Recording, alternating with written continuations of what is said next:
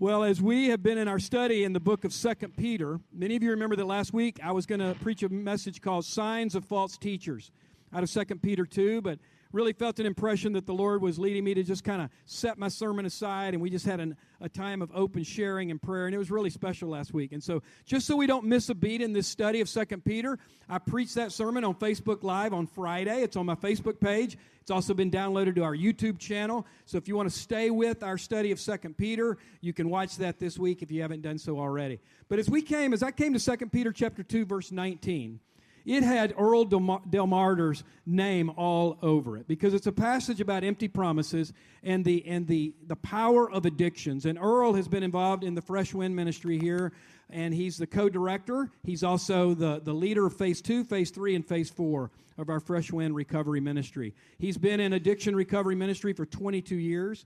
He's been married to Annalisa for twenty-six years and has two grown sons. And so, brother, it's an honor to have you come. I love it. He's going to preach one verse, but he's going to make reference to a lot of others. So, Earl, come, brother, and bring the word. Amen.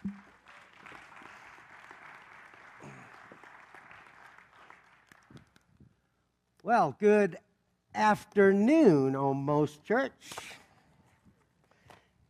Weren't you glad to get that extra hour of sleep?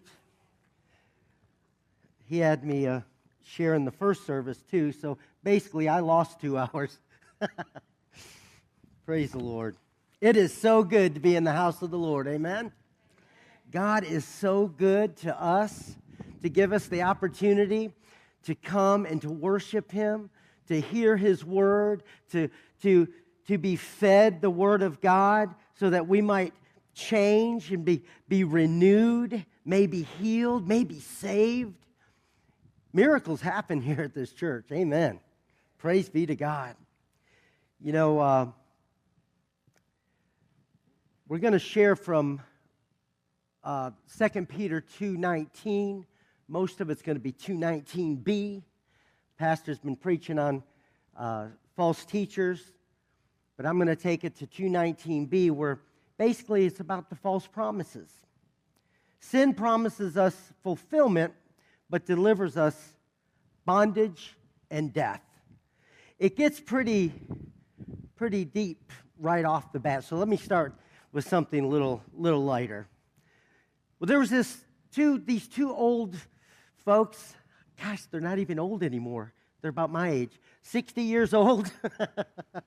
These very young people, a couple, uh, and they were they were celebrating their birthdays together. sixtieth birthday together. Well, the angel of the Lord came down, and God said, grant them both one wish. Well, the woman was excited. Well, I've always wanted to travel the world. And poof, the smoke cleared, and she had tickets in her hand. Well, then it was the husband's turn, and he kind of shyly said, well, I've always wanted to be married to a woman thirty years younger than me. Poof, the smoke cleared. He was ninety years old. Yeah, I gotta be careful what they say. Be careful what you, how you pray, right? Anyhow, praise be to God. I'm so glad to be here. God is able to do abundantly more than we could ever dare think, ask, or imagine. And if you are here and you need a miracle in your life today, reach out. I want to encourage you that when you go to When you go to the throne of God, you should go with a with a sense of expectation that God can do what He says He can do and will do what He says He can do. A preacher once told me in, in nineteen ninety-eight, when I was in a recovery center myself, he said, Earl, when you go to the throne, go expecting a miracle. Because I kept crying, I don't get it, I don't get it. He began to articulate the gospel to me. Interesting enough, I went, and it was Palm Sunday, nineteen ninety-eight. It was actually right over there I was sitting. And and it wasn't that. It was this property, uh, different church at the time. But I came expecting a miracle. And as I was there pleading for my life, asking God to save me from this life of addiction, He healed me. In that moment, He spoke to my heart and He said, Earl, surrender to me. And in that moment, I surrendered my life to Him. He said, I don't want to be a part of your life. I want you to give me Give me your life. And, that, and, and from that moment on, my life was radically changed forevermore. So If if you go away with nothing else, go away with that. When you go to God, you can go expecting a miracle. Amen? All right. Well, praise the Lord. So the immediate context here is about the false teaching, as I mentioned, and and but we're going to focus on how sin and temptation and sensual sensual passions of the flesh will promise one thing, but will certainly deliver something radically different. And then we're going to talk about how to how to stay free from the slavery. Amen? All right, the first note, if you're taking notes, I don't have them on the slides up here, but the first note, number one, is destroys lives. Feeding the flesh destroys lives. I had the pleasure of ministering to this young man a few years ago, and it's his story started out when he was eight years old, and his mother and father were happily married, doing well in their life, until another woman entered the dad's life. Well, he began becoming attracted to this woman, and ultimately, they began to have an affair with one another. Ultimately, the wife found out, of course, and she divorced them. Soon after that, all the pain that she was suffering, she tried to drink it and drown it out, so she began to drink uh, alcoholically. But she found a man, and she married him. And this man turned out to be this eight-year-old boy's stepfather, that began to abuse him, abuse him physically, abuse him sexually. And it was a horrible, horrible situation. He would go to school. He would go to school, happily go to school, but he would have bruises on him. He would have uh, uh, just messed up, dirty clothes. He was malnutritioned. But he would come home and eventually go to bed, and they would end up, they would end up, uh, locking the door of this closet that he lived in, slept in at night on the outside. Just horrible. Well, a few years went by, and he's a teenager, and he found a family and some not-so-good friends, another family. He began to drink and drug. He began uh, to go in and out of juvie and then in and out of prison. You see, that sin of his father, of going and, and, and having that affair, I mean, he was, you know, what's the, everyone does it. Well, sin has a has a way of uh, promising you something but delivering you something different. Now, that man, let me just tell you, he did receive Christ as his personal Lord and Savior a few years ago, and he is doing excellent. He has been, he's been healed from the wounds of the past. He's, he has a ministry of his own now, and he's doing excellently. Praise God. But I just, we need to see how devastating sin truly is. Sensual passions of the flesh will promise one thing, but deliver something else. Note number two. Again, if you're taking notes, number two, for you are a slave to whatever controls you. You're a slave to whatever controls you.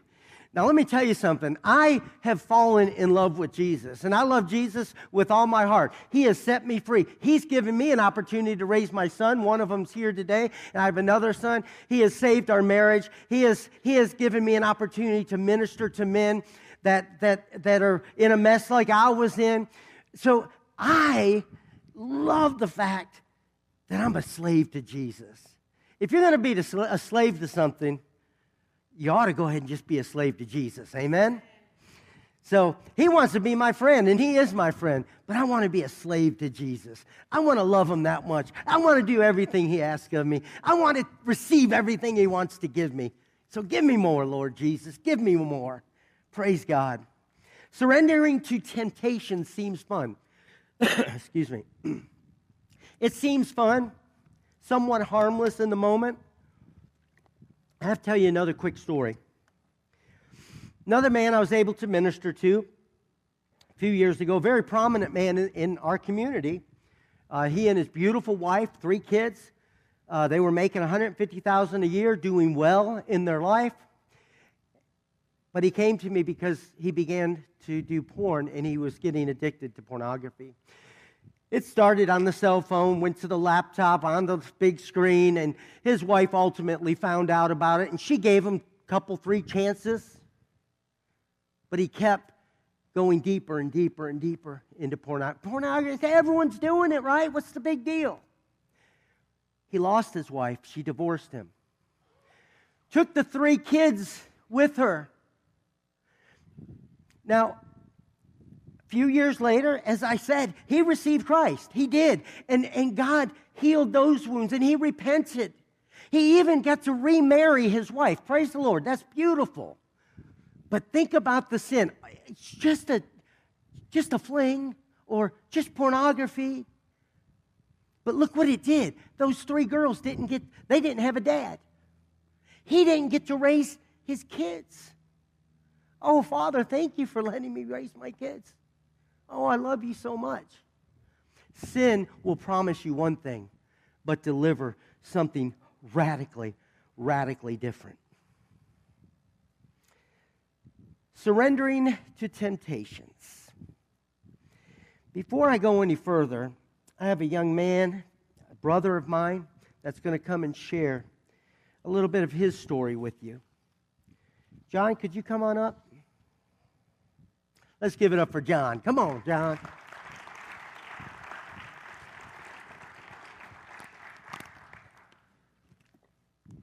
Got the mic on?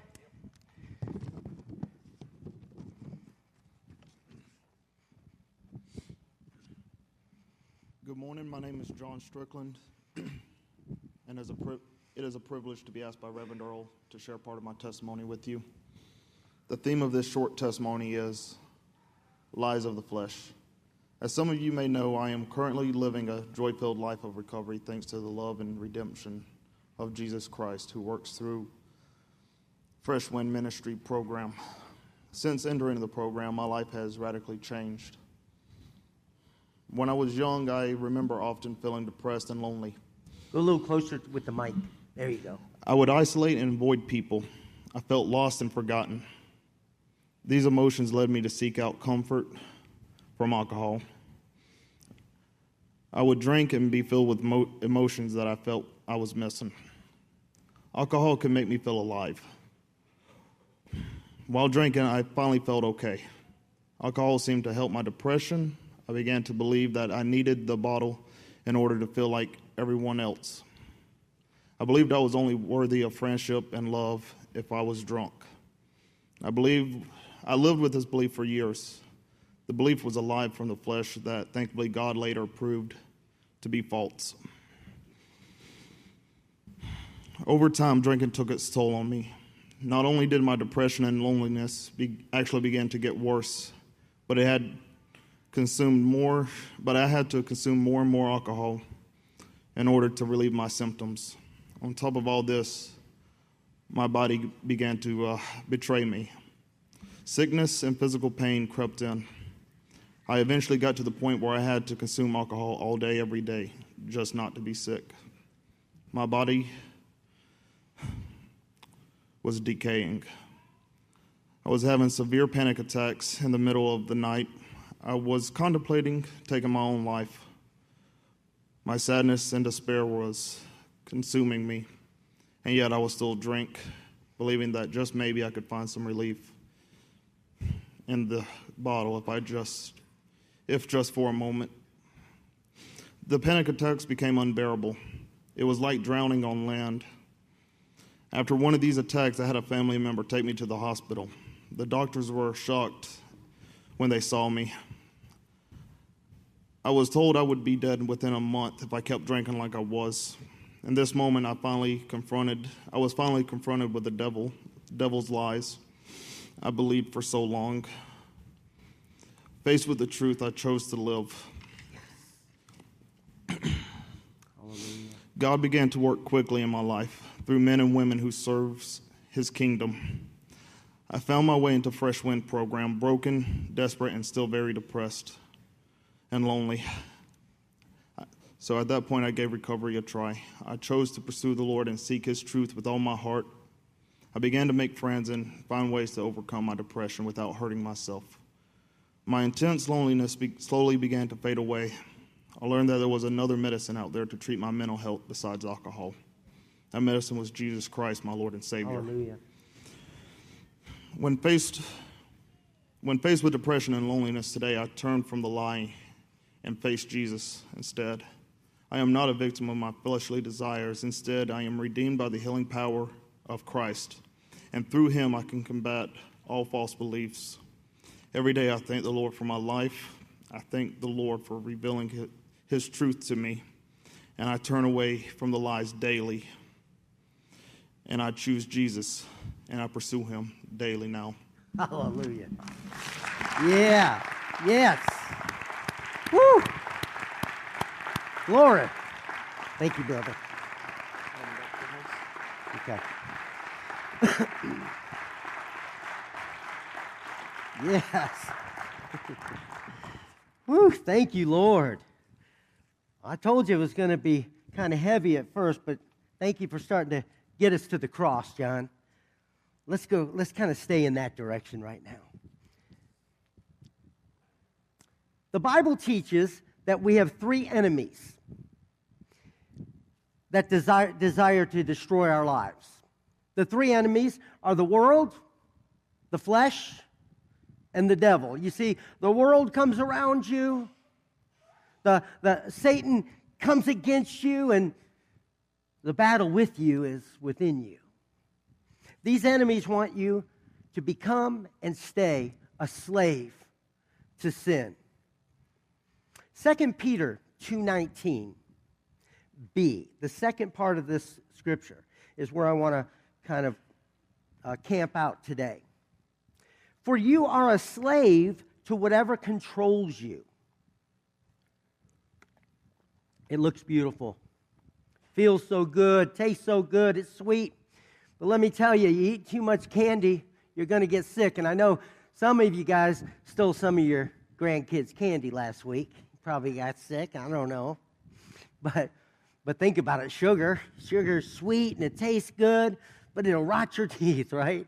It can rot your gut. It can give you a big old fat gut. But we're not going to make this about me today. So sex, sex outside of marriage feels so good, right? But with that comes sickness and disease and emotional baggage. A lot of baggage that you carry with you everywhere you go. It breaks and destroys families, makes kids homeless. It even sets in place another generation of sin, potentially.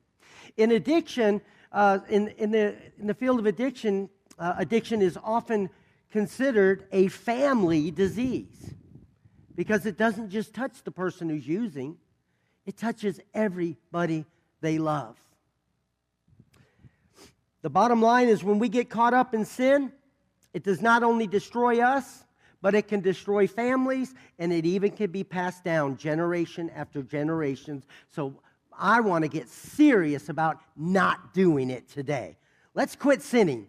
Well, let's let's at, let's at least stop making mistakes knowingly. Let's let's stop sinning on purpose. Let's start there. Amen? All right. What I'm going to teach you is how to defend and overcome, biblically speaking, from the worst of these three enemies. The enemy we're going to tackle today, remember the three enemies, the world, the devil and self. The worst one is, what do you think? Ah, we got the flesh. I heard the devil over here. You know, the devil made me do it. We give him too much credit. But it, that's right, the flesh. So note number three, if you're taking these notes, if you're writing them down, filling in the blanks, often our worst enemy is ourselves. In the world of addiction or recovery, we often say you can't run from your problems because wherever you go, there you are. So, so it's important to understand that there's something within us that we need to change. So first, let's talk about self's two natures. Christians have two natures. You have your old nature, which wants to do what it likes, what it remembers, what it lusts after, what enslaves you. You'll agree with me that we do things that we shouldn't do, and we don't do things we should do, right? Romans seven fifteen. I don't really understand myself, the Apostle Paul is sharing. For what I want to do, uh, for what, for I want to do what is right, but I don't do it. Instead, I do what I hate. He's in a struggle. The Apostle Paul is stating, I want to do the right thing, but I don't. I don't want to do the wrong thing, but I do. Anybody ever been there? You see, we have this natural resistance inside of us that wants us to do what is easy, the easier, softer way, what is pleasurable, what feels good, looks good, so on and so forth, the things that typically enslave you.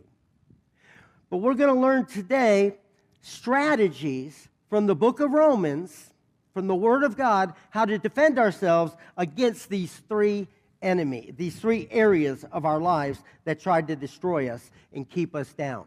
You see, I work every day with men that are in bondage, that, that have been in bondage for years. And after they have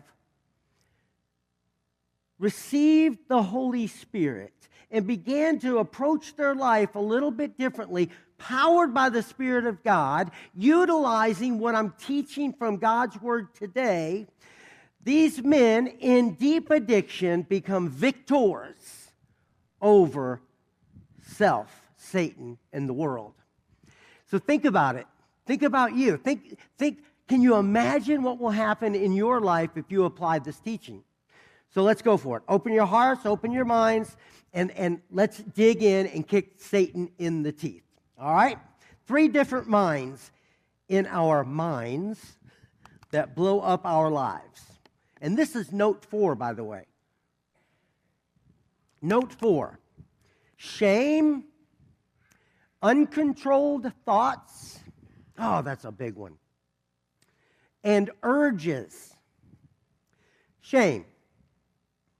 We can't feel joy and shame at the same time. Think about that. When you feel ashamed, regret is just, it just robs you of the joy. Note, num- note number five. Note number five. God doesn't want us to want to be walking around feeling guilty, ashamed, and defeated. No, God doesn't want us to do that.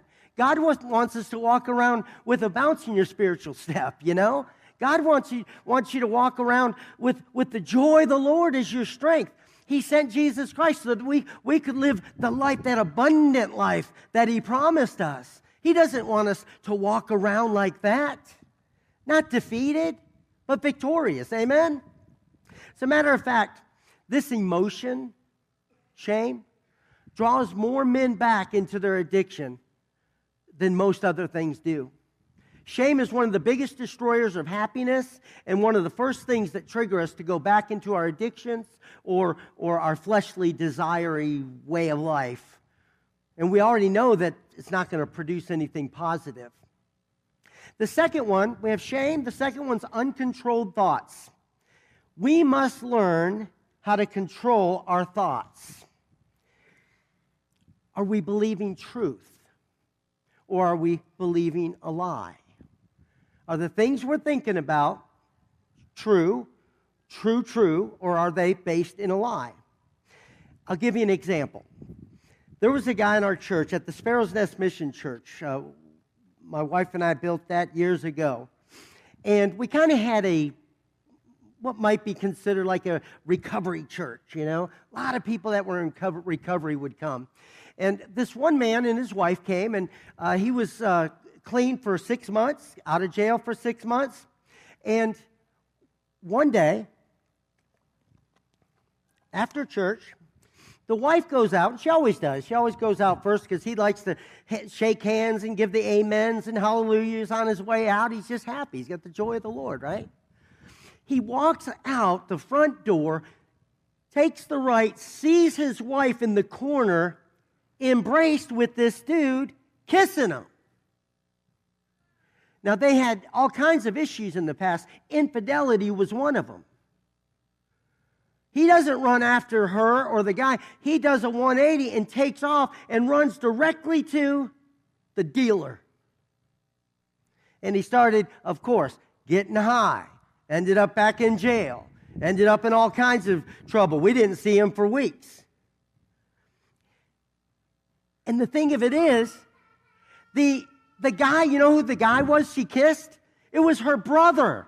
Her brother came, snuck in from another state and was just giving her a, giving them a surprise visit.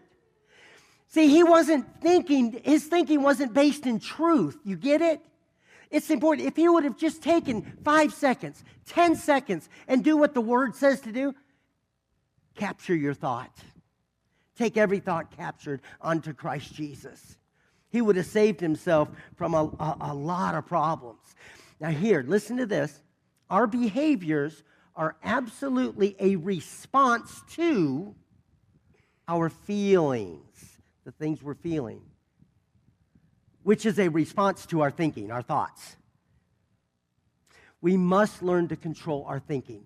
And the beauty of it is we can control our thinking. We can. I see it all the time. We teach it and we see it. I teach it, I see it. And I see people being victorious all the time if they press in to this principle.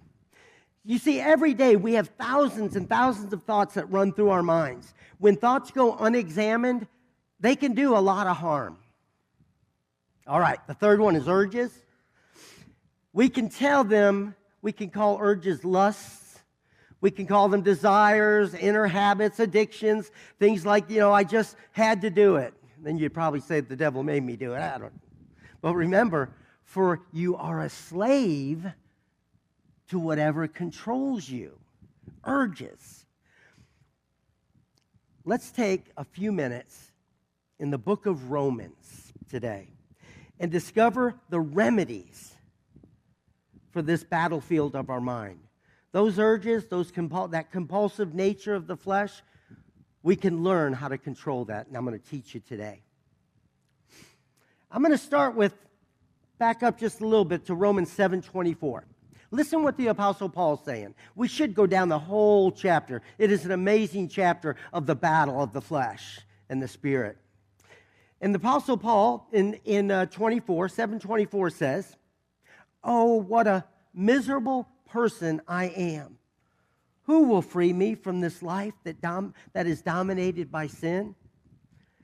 You see, the Apostle Paul has tried everything at this point. He's, he's called on all his buddies. He's, he's, you know, read all the books. He's watched all the videos by now.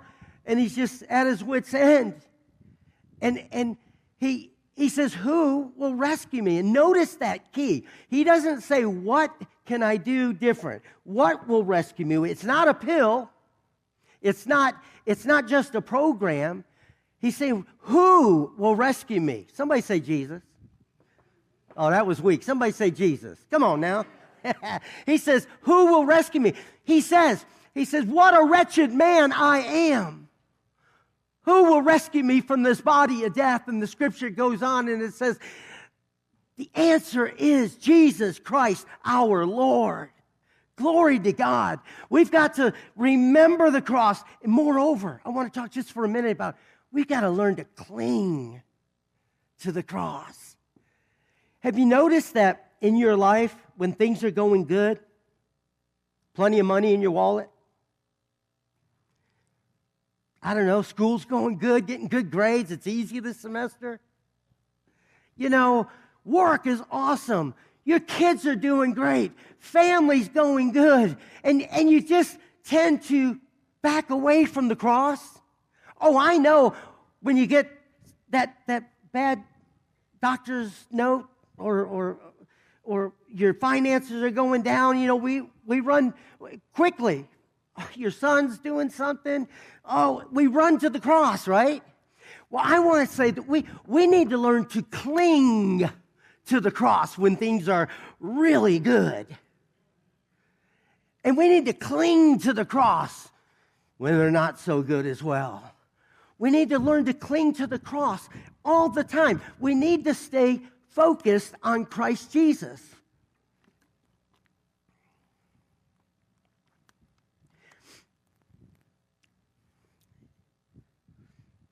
In prayer, listen to this. We're going to shame, right? That's the first one. Let's find the remedies. Let's go to the remedies. Let's go for the victories. Shame. So in prayer, this is what the Holy Spirit wants us to do. In prayer, in conversation with each other, talk about it. Talk about it with yourself. Remind yourself all that Christ has done for your life. And remind yourself what he did on the cross at Calvary, why he did it. I mean, literally remind yourself. You know, if you're going to dwell on something, dwell on those things. Dwell on those things that bring victory and bring hope, things that are, are lovely and praiseworthy. Those are the things we should put our thinking on. Remember the cross. You see, this is the first, this is first how the Holy Spirit sets us free from the negative emotion called shame. So remember, cling to the cross. Romans eight, one and four, or Romans eight, one, verse four. Slide eight. There is now no condemnation. Listen to this. There is now no condemnation. Oh, hallelujah. Thank you, Jesus. There is now no condemnation for those that are in Christ Jesus. Because through Christ Jesus, the law of the Spirit, who gives life, has set you free from the law of sin and death. For what the law was powerless to do because it was weakened by the flesh, and that's a whole sermon right there, God did by sending his Son in the likeness, in sinful flesh, to be a sin offering. And so he condemned sin in the flesh, in order that the righteous requirement of the law might be fully met in us who do not live, or who do li- do not live according to the flesh, but according to the Spirit. Glory be to God. There is now no condemnation. If you're walking around in shame, you never you need to read this. You need to get that up in you. There is now no condemnation for those that are in Christ Jesus. This means that God doesn't judge you.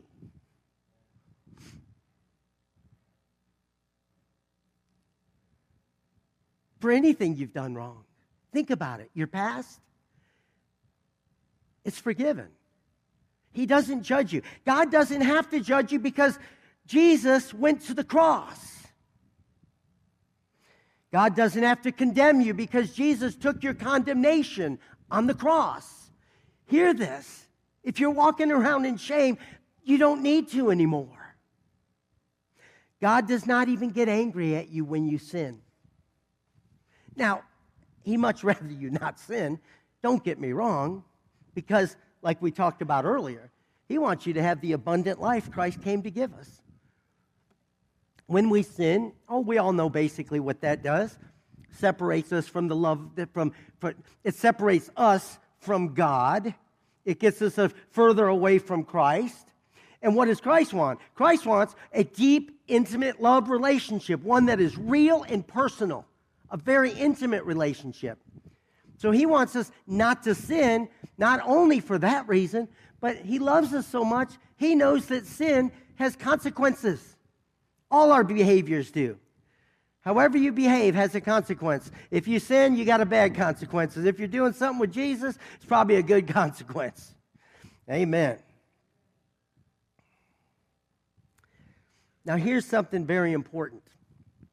What we're talking about here, and what we're talking about there is now no, no condemnation. We're talking about for those that have received Christ as their personal Lord and Savior. Those that are beginning to follow Jesus Christ. There is now no condemnation. If for some, if you haven't yet made that commitment to God and received Christ as your personal Lord and Savior, oh, let me pray with you. Let somebody pray. Pray that prayer today. Don't go another day. Because not only is this promise for you, oh, there's so many promises in the Word of God for you and your life. Amen.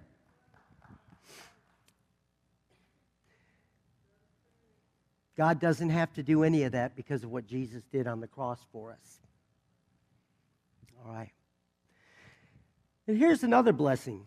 We don't have to do any of this with just sheer willpower anymore, because we have the power of the Holy Spirit. We have the same power that rose Lazarus from the dead, right? We have the power of the Holy Spirit in us, that we might live and live life abundantly, that we might live and be boastful of what God is able and has done, that we might live a joy-filled life in Christ Jesus. I want you to, if you're taking notes, write Ephesians one and Ephesians two, those two chapters. Really want to encourage everybody to read those two chapters. Find out again, if you haven't already, how awesome our God is and how beautiful Jesus is and how much power you have in Christ Jesus, how much authority you have over the flesh, over the enemy. Read Ephesians one and Ephesians two. That would be an awesome thing to do this week. Now, if you're going to have real change in your life, you have to change your nature. To change your nature is to receive Christ and operate in the Spirit, no longer in the flesh. Remember, the Scripture says that we are a new creation. Old things have passed away. All things have become new. Listen, it's important. It's easy to walk in the flesh. It's easy. I mean, the world is just, I mean, you can walk in the flesh and look at the pretty girls, the handsome guys, do do this drug, that drug, and, and you can suffer from those consequences, or you can choose, and it's easy. Walking in the flesh, you can do that standing on your head. It'd be hard to walk that way, but anyways. But, but walking in the Spirit now, that's going to bring you life. Now, walking in the Spirit, you're going to have to make a conscious effort to do that, creating a new habit of walking in the Spirit of Almighty God. All right, moving into the second remedy. If you're really going to start changing your life, this is so good. Get this, get, get this piece, guys. You've got to go, you have to start where God wants you to start. You can't start by changing your behavior. I know people say, well, one of these days I'll come to God. I'm going to change. I'm going to clean up my act. I'm going to change my behavior. It doesn't work that way. God doesn't, does, he doesn't care about you changing your behavior before you come to him. He'll clean you up. He'll meet you right where you are. He loves you so much, he'll meet you right where you are. And he loves you so much, he, he refuses to leave us there. Hallelujah.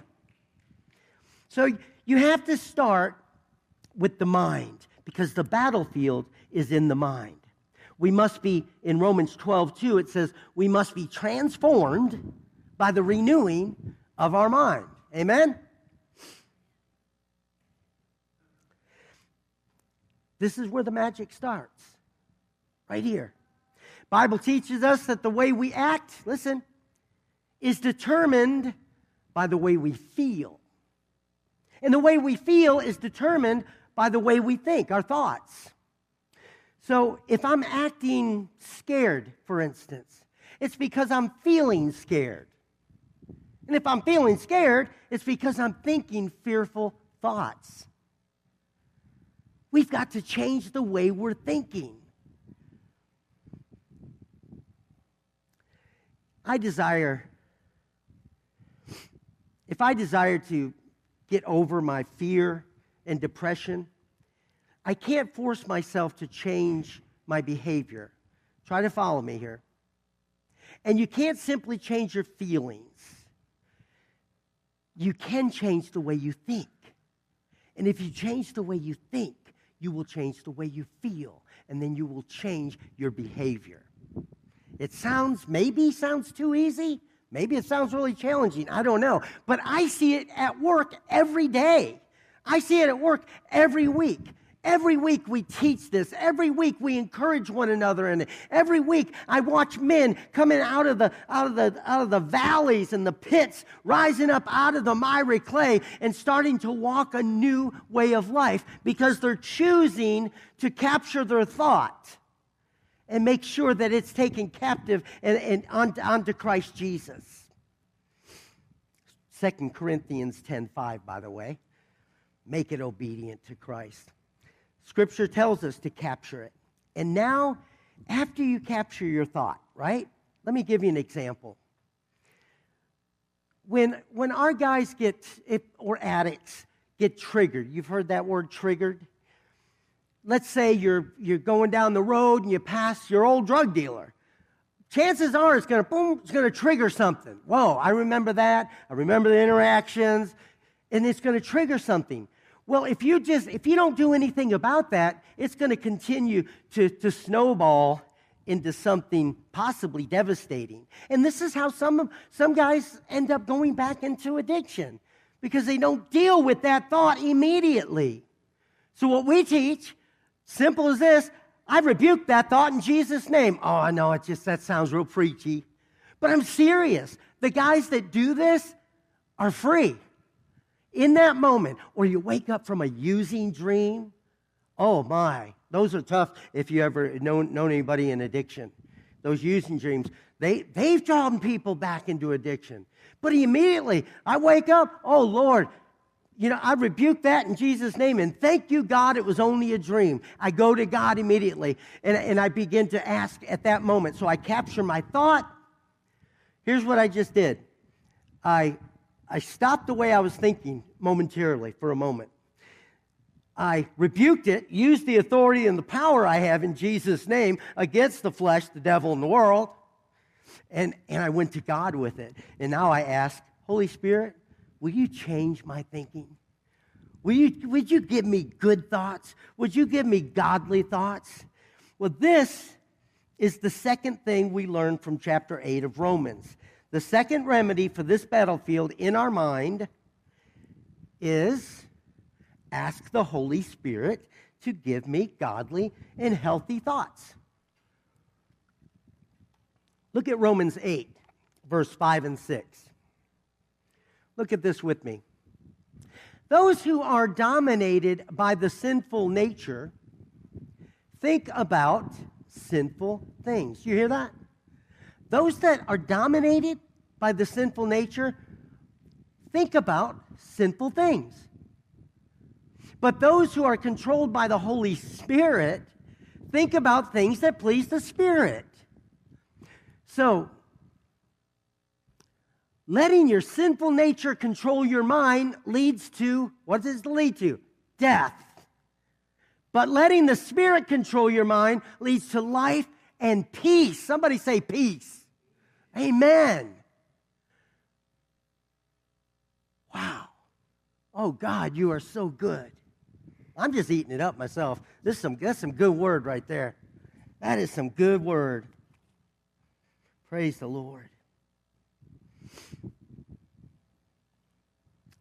So here's the thing. Let's talk about mindsets. There's two kinds of mindsets. We have the mindset, the mindset of the old nature, and we have the mindset of the Holy Spirit. Boy, it's gotten a lot cooler in here, but I'm still hot as can be. These lights. Well, and I'm well insulated, of course. Anywho.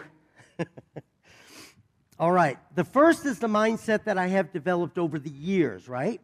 And it's the mindset of the natural man, the flesh. The mindset of what I think of myself. And then there's the mindset of the way the Spirit sees my life and desires for my life to go. Which one do you think would be based in truth? The Spirit, right? And that's that's what I'm getting at. That's what I'm talking about with that man that at my church. He wasn't thinking, his thoughts weren't based in truth. I don't know about you, but most of us typically just wing it, man. We wing it all day long, wing it all week long, wing it all month long, meaning you get up in your day, you do the natural things you always do, the things you've got a habit of doing, you brush your teeth, you eat, you go about your day, you're, you're not even really thinking about anything. It's just happening. Well, God wants us to take every thought captive. He literally says, take every thought captive. We have to begin to think about what we're thinking about. This is so valuable to you. I hope that you hear this. I hope that you take this and begin to do this. It is so good. So daily we must choose, make a conscious effort to choose between those two mindsets. How are you going to think? So Romans eight six. Let's go to Romans eight six again. The mind of sinful man is death, it says. And this means that it is sinful and self-destroying. Thoughts we tend to think up ourselves will tend to be self-destroying. However, it says, but letting the Spirit control your mind leads to life and peace. Who wants life and peace? Come on now. Amen. All right, note eight. I hope I haven't been missing them. I think I might have missed some, and I'm sorry. But note eight. This is the Holy Spirit's answer to uncontrolled thoughts. Write that in those blank spaces. Holy Spirit's. So if we want to have a life in Christ and not one that is going back and forth and back and forth in the sinful lifestyles and destructive behaviors, we need to ask the Holy Spirit to change our thinking. We need to ask the Holy Spirit to give us good, godly thoughts. Remember this. This is so good. Whatever you focus on gets your attention. And whatever gets your attention gets you. My buddy taught, uh, gave me a shared with me the other day about uh, a dream he had, and he was under the water, and he was the fish, and we had the they had all the the, the hooks, you know, a bunch of different uh, lines were in the water with all these hooks, and he's the little fish. He could tell this way better than I can, but it was great. And he's looking up at it, and he's, you know, I want that so good because, you know, it's got some good bait on there. And then he looks away, and he looks up, and he sees all this. This, oh, I want that so bad. But then he looks away. Then he re- ultimately re- realized, I got to go around this thing, man. I got to choose to go around it. If I better not go through it, I'll get hooked. Whoa. We've got to learn to change our focus. Changing our focus. For instance, if you're in a grocery store, men, and you see the, the pretty ladies on the magazines, well, maybe it's not your issue. I don't know. But for me, I make a conscious effort to turn away from it. I change my focus. I know some of you probably move the little white slide thing that covers them a little bit more. But anyways, what we need to do is change our focus. Focus on God. Talk to the person in front of you. Finish checking your, your emails or something. But literally, or run, depending on where you are with those kind of sins. Get out of Dodge. I have a pastor, years ago, he used to go to the, um, oh, he called them the go-go-go clubs. Back in the day, he had a, a kind of addiction with it. And he would travel down I ten in Florida back and forth because he would deliver product that he would build. And, and he would go, he told me, he said, Earl, I, I decided that I needed to stop doing this so bad. I would go ten miles out of my way to bypass it, to totally not even come close to those places that would draw his attention and bring him in. So he changed his focus. He did. He was purposeful in his life. We talk in recovery meetings uh, uh, about those triggers, and I kind of shared a little bit about that. But what we have to do, after you, this is, this is how we, we really handle it. I rebuke that in Jesus' name, that thought. I give it to give it to God, some praise. God, give me godly thoughts. And guess what we do then? We take it up a notch and we make a phone call. And we call our prayer partners.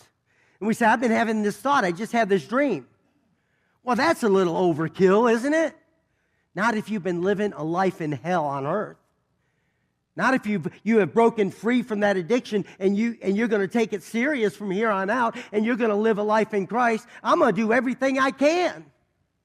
And so so we'll do that. I rebuke it in Jesus' name. That that that stops me thinking about it. It redirects my thinking for a moment. I, I receive it. I, I give God praise. God gives me different uh, uh, uh, thoughts. And then I call somebody and tell them what I was thinking about. That's radical. I know it. But man, it saves lives. Praise the Lord. We've got to be intentional. Um, before we move on, there is a book. It's um, from Joyce Meyer. Some of you don't like her, a lot of you do. But it's, it's called The Battlefield of the Mind. If you're really interested in this mind thing, thinking about what you're thinking about, it's a great book. We have to be intentional about, about what we're, our thought life.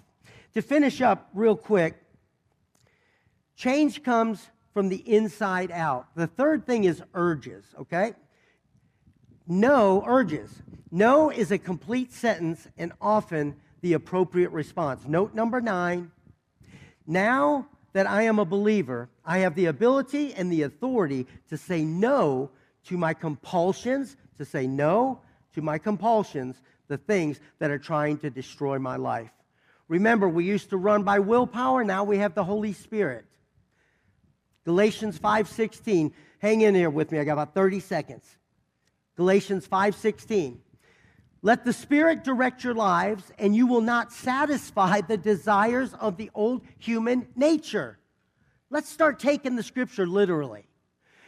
Sure, you'll have some of the same old uh, desires, but you can say no to them and yes to God. Amen?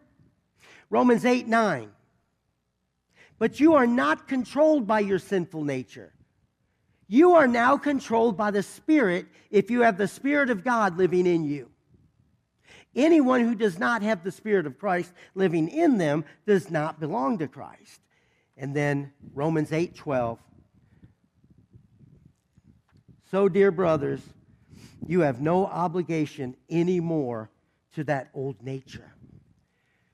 Church, we have to take our each day seriously. Be intentional about your day. Seek Christ first thing in the morning. Seek Christ all the day long. Be intentional about walking in the Spirit and not in the flesh. As you begin, as we prepare for Holy Communion, oh, what a great time it would be just to Just to take a few moments and, and just pray and ask God to empower you in this. Empower you to begin to move and operate in this uh, Romans eight, uh, uh, this area of Romans eight. I love y'all with the love of the Lord, and that's a lot of loving. Pastor? Yeah. Thank you, Earl. So we have the privilege... We have the privilege now to partake in the Lord's Supper. In First Corinthians chapter ten, it says that when we partake of the juice, we are participating in the blood of Christ. When we partake of the bread, it says we are participating in the body of Christ. It's this mysterious connection with God. And what an appropriate response to this message. We need a participation with God, a connection with Jesus, to overcome sin, to overcome the enemy, to overcome impure thoughts. And so as you partake today, prepare your heart, come with a yielded, surrendered heart, and literally believe in your spirit and in your mind that you are participating in the body and the blood of Jesus. I'd like to ask our elders and prayer team to be some of the first to come and be available to pray with anybody who needs prayer today. God, we thank you and we praise you for this amazing time of worship and your word, and now to literally, in this mysterious way, participate in your body and blood. On the night in which Jesus was betrayed, he took bread, he broke it, and he says, "This is my body, broken for you." And after that, he took the cup and he said, "This is the cup of the new covenant in my blood, poured out for you for the remission of sins. Drink all of it. Participate in my life." You come when you're ready.